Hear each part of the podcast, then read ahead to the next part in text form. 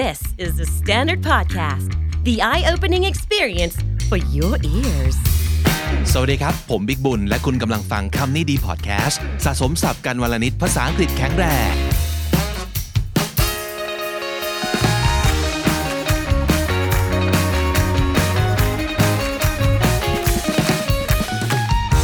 งคุณผู้ฟังครับวันนี้ผมมาพร้อมกับน้องปั่นครับหนึ่งใน Candy Intern Gen 5 สวัสดีครับผมสวัสดีครับอันนี้เป็นเอพิโซดแรกของปั่นที่มา one on one กับพี่เลยใช่ไหมครับใช่แล้วครับผมเป็นยังไงบ้างครับตื่นเต้นนิดหน่อย แต่ว่าน่าสนุกดีมาวันนี้มาคุยกันเรื่องอะไรดีปั่นเสนอท็อปิกที่น่าสนใจมาเหมือนกันนะครับอยากถามว่า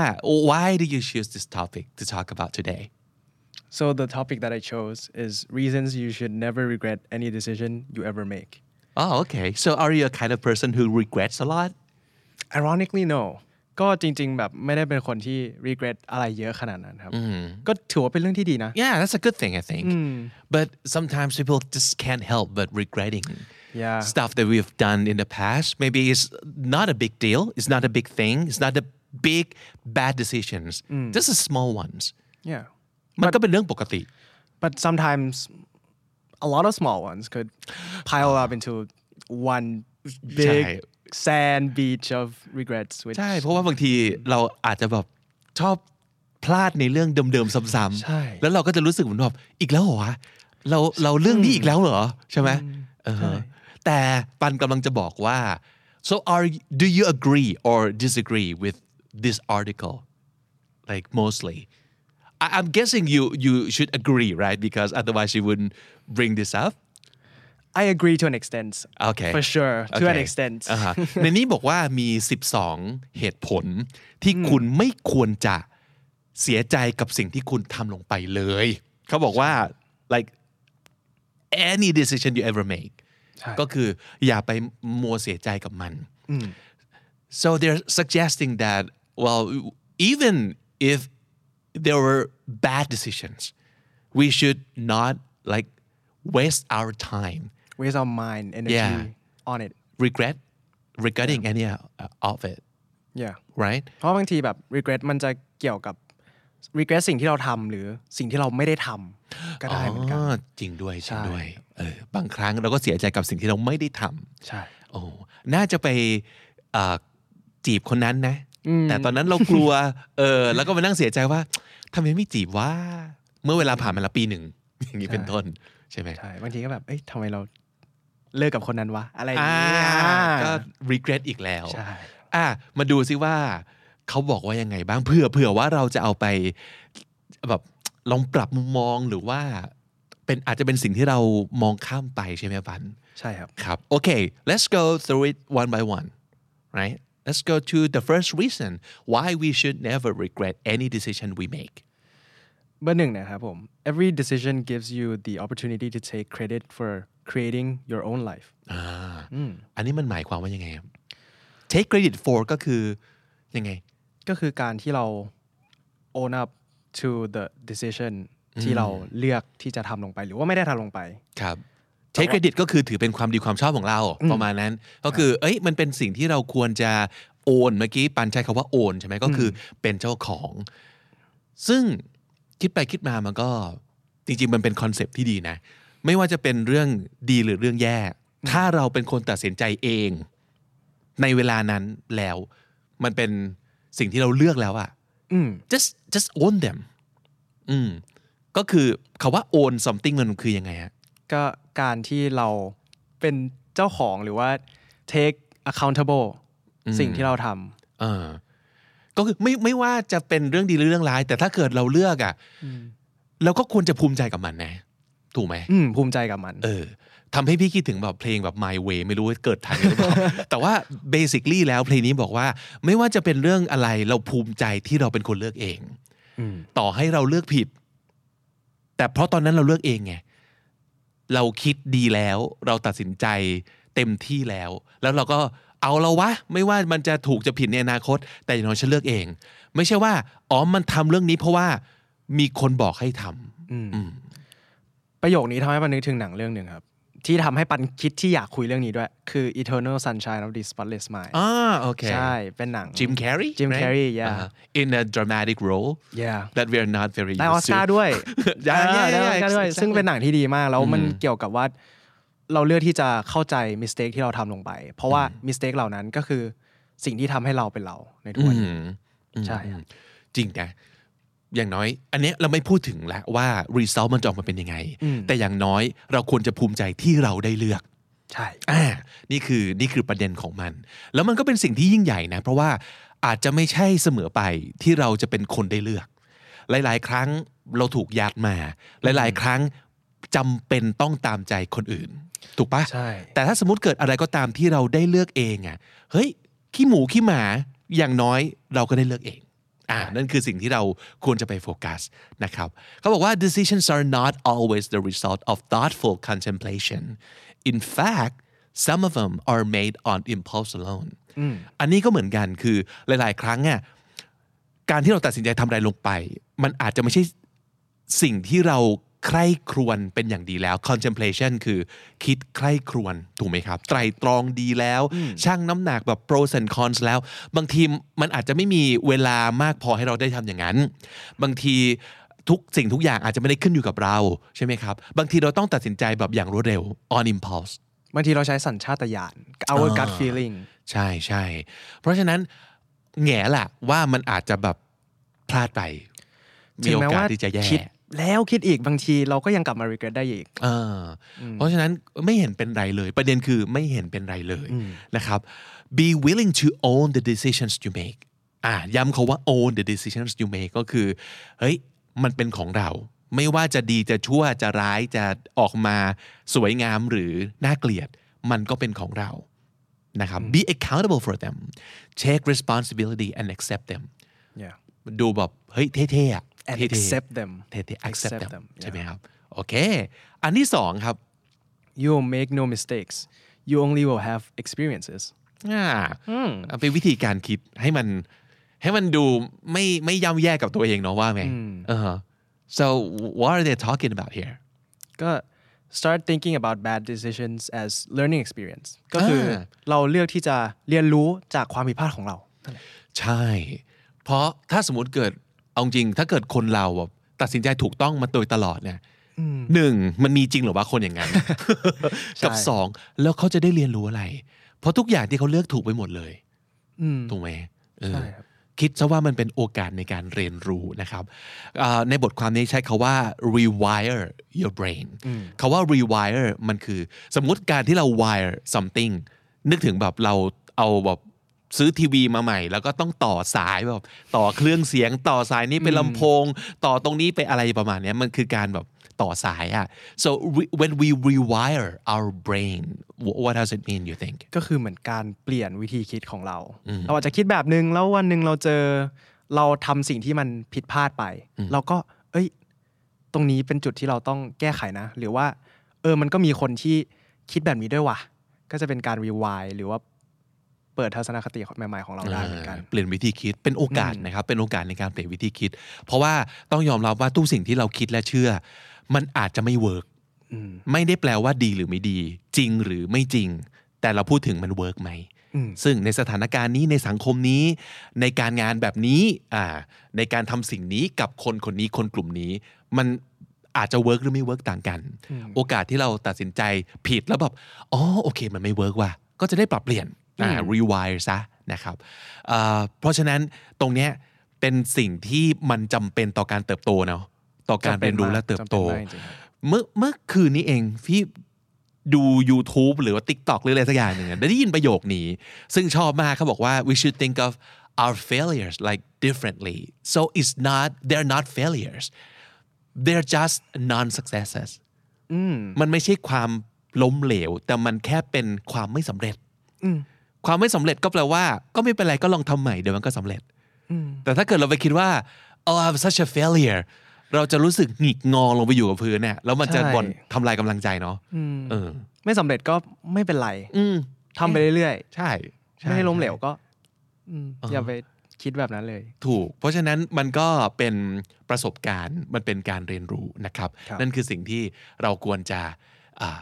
คิดเอาไว้เสมอนะครับอันที่3เขาบอกว่า by experiencing the disappointment that might come with a decision outcome you can propel yourself to a new level of emotional evolution propel คืออะไรฮะคือการขับเคลื่อนด้วยแรงครับการที่ push forward ไปข้างหน้าอย่างสมมติมันจะมีคำว่า propeller right คือใบพัดเวลาเราพูดถึงใบพัดก็คือสิ่งที่จะพาเราไปในทิศทางต่างๆก็คือเมื่อไหร่ก็ตามที่เรามีประสบการณ์เกี่ยวกับเรื่องความล้มเหลวคือ disappointment เนี่ยสิ่งเหล่านี้ผลลัพธ์ของมันเนี่ยจะช่วยผลักดัน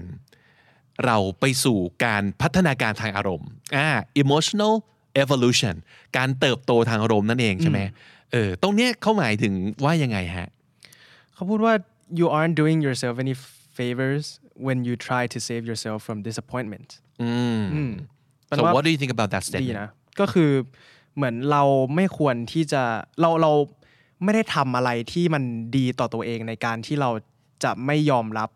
หรือเปิดโอกาสให้เราผิดพลาดหรือผิดหวังเขาบอกว่า try to save yourself from disappointment คือไม่ว่าจะยังไงก็ตามจะไม่ยอมผิดหวังไม่ realistic อีกแล้วไม่น่าจะมีคนที่ไม่เคยผิดหวังเลย ใช่ไหมครับกับ2การพยายามจะหลีกเลี่ยงความผิดหวังด้วยทุกวิถีทางอ่ะมันไม่ได้เป็นประโยชน์กับตัวคุณนะเขากำลังจะบอกว่าการเผชิญกับความผิดหวังต่างหากที่จะทำให้เราเติบโตทางอารมณ์หรือมีการพัฒนาทางอารมณ์มันเหมือนกับสมมุติว่าเป็นลูกคุณหนูที่รวยมากและทุกคนเอาใจมากทุกคนรักมากเขาก็จะเจอแต่ความสำเร็จเขาจะเจอแต่ความสมหวังแต่พออยู่มาวันหนึ่งเขาเจอความผิดหวังปั๊บต่อให้เป็นเรื่องที่เล็กมากเขาจะรับมือไม่ถูกใช่ครับถูกไหมเพราะว่าเขาอะยังไม่ได้อัพเวลในเรื่องถูกไหมในเรื่องการเจออารมณ์ร้ายๆใช่ครับมันต้องเจอบ้างว่างั้นเถอะ to increase แบบ your resilience exactly resilience ก็เป็นคำที่ตลอด2ปีที่ผ่านมาเนี่ยได้ยินคำนี้บ่อยเนาะว่าไม่ผ่าน resilience เพราะมันจะมีเรื่องของ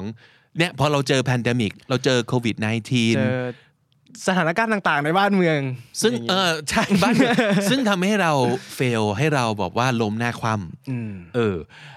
resilience เนี่ยคนที่ resilient คือคนที่ they have ability to bounce back เหมือนตุ๊กตาล้มลุกชกแล้วก็ขึ้นมาใหม่ get up on their feet againสามารถจะลุกขึ้นยืนได้อีกครั้งหนึ่งเพราะฉะนั้นนี่แหละเป็นแบบฝึกหัดที่ดีครับแบบฝึกหัดที่ดีที่ว่าเนี่ยเกิดจากการที่เราตัดสินใจพลาด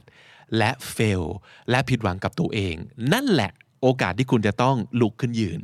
ถ้าคุณไม่เจอความผิดหวังเลยไม่เคยแบบ make bad decisions เลยคุณจะไม่มีโอกาสนี้นะครับข้อ4เขาบอกว่า because of the occasional missteps you enable yourself to live a technicolor lifeอันนี้เท่ดีเทคนิค color life มันคือยังไงปันก็คือสมัยก่อนเนี่ยมันจะมีหนังที่มันเป็นขาวดำใช่ไหมแต่พอมีหนังที่มันเป็นสีขึ้นมาเขาก็จะเหมือนใช้บริษัทหรือเปล่าเป็นชื่อบริษัทหรือเปล่าไม่แน่ใจมันเป็นเทคนิค color ขึ้นมามันก็ทำให้หนังที่แต่ก่อนไม่มีสีเนี่ยอันนี้ก็คือเป็นหนังที่มีสีขึ้นมาแบบเป็นสีธรรมชาติขึ้นมามันก็คือสมจริงเนาะสมจริงเป็นชีวิตจริงเพราะจริงๆมันจะไม่ได้มีแต่ขาวกับดำอะชีวิตเราอะมันก็จะมีหลากหลายสีพี่ชอบคำนี้เขาบอกว่า these emotions เขาพูดถึงแบบ anger or joy or sadness คือมีทั้งอารมณ์ทั้งบวก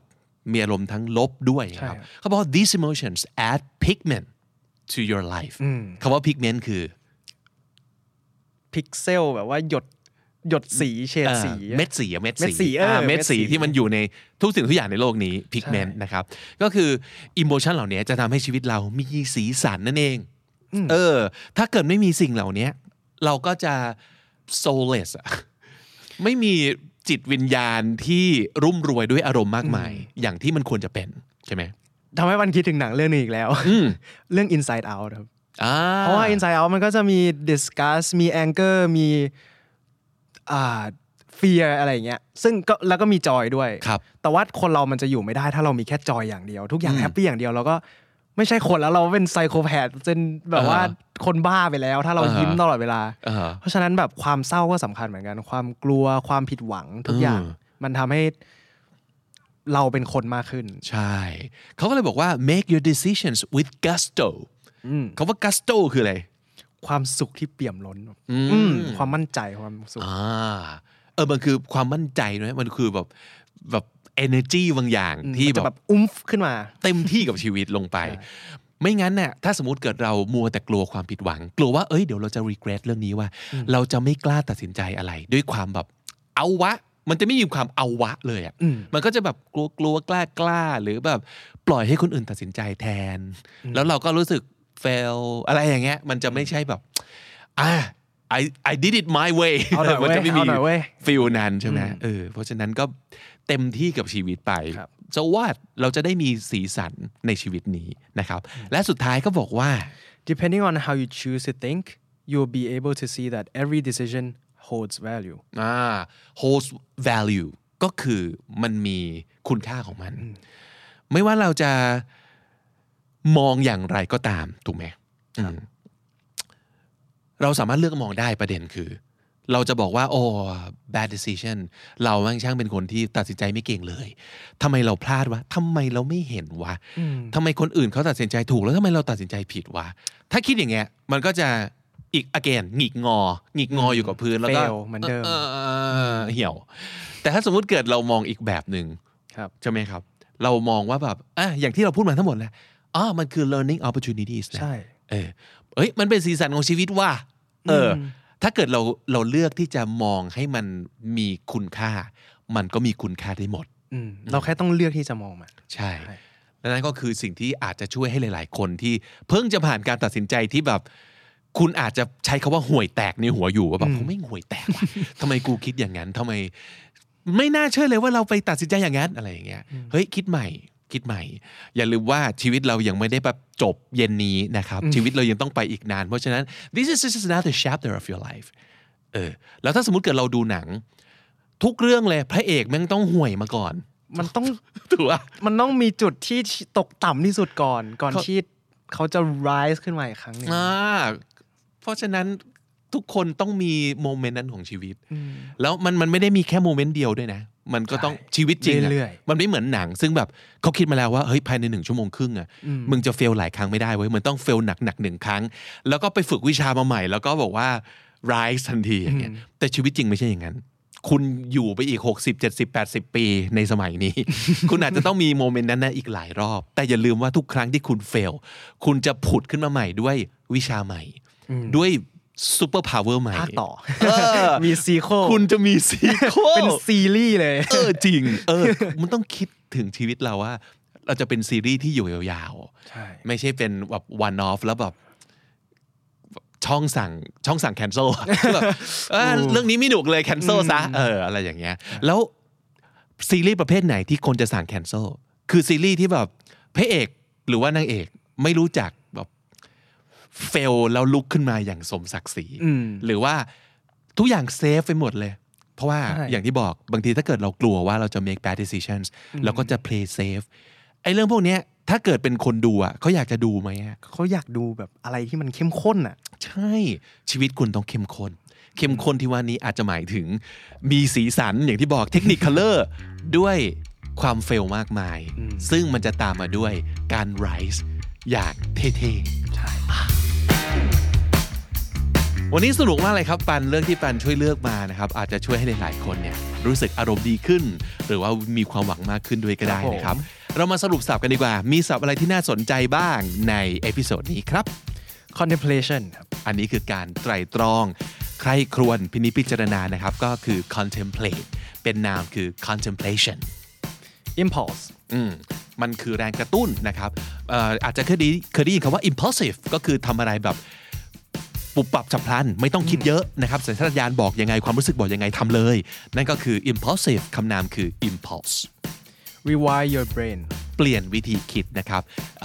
ลายสายใหม่ประมาณนั้นนะครับ rewire your brain propel ก็คือการขับเคลื่อนไปในทิศทางใดทิศทางหนึ่งนะครับนั่นคือ propel resilience ความสามารถในการฟื้นคืนกลับสู่สภาพเดิมหลังจากที่เฟลหรือว่าล้มหน้าทิ่มไปประมาณนั้นนะครับก็คือ resilience และสุดท้ายครับ gusto นี่ก็เป็นคำที่ ดูเท่มากฟังดูคล้ายๆจะเป็นอิตาเลียนยังไงไม่รู้นะคำนี้มันหมายถึงว่ามันเป็นแบบว่า great energy มันคือ enthusiasm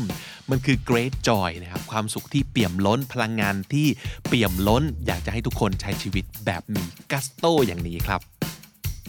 และถ้าติดตามฟังคำนี้ดีพอดแคสต์มาตั้งแต่เอพิโซดแรกมาถึงวันนี้คุณจะได้สะสมศัพท์ไปแล้วทั้งหมดรวม 5,959 คำและสำนวนครับและนั่นก็คือคำนี้ดีประจำวันนี้นะครับฝากติดตามฟังรายการของเราได้ทาง Apple Podcast Spotify หรือทุกที่ที่คุณฟัง podcast ครับถ้าเกิดเจอคลิปของเราบน YouTube อย่าลืมกด subscribe ช่อง KND Studio สำหรับคอนเทนต์2ภาษาและคอนเทนต์พัฒนาภาษาอังกฤษด้วยนะครับผมบิ๊กบุญครับแล้วก็รวมถึงน้องปั่นด้วยวันนี้ต้องลาไปก่อนนะครับอย่าลืมเข้ามาเก็บสะสมศัพท์กันทุกวันวันละนิดภาษาอังกฤษจะได้แข็งแรงสวัสดีครับ The Standard Podcast Eye-opening for your ears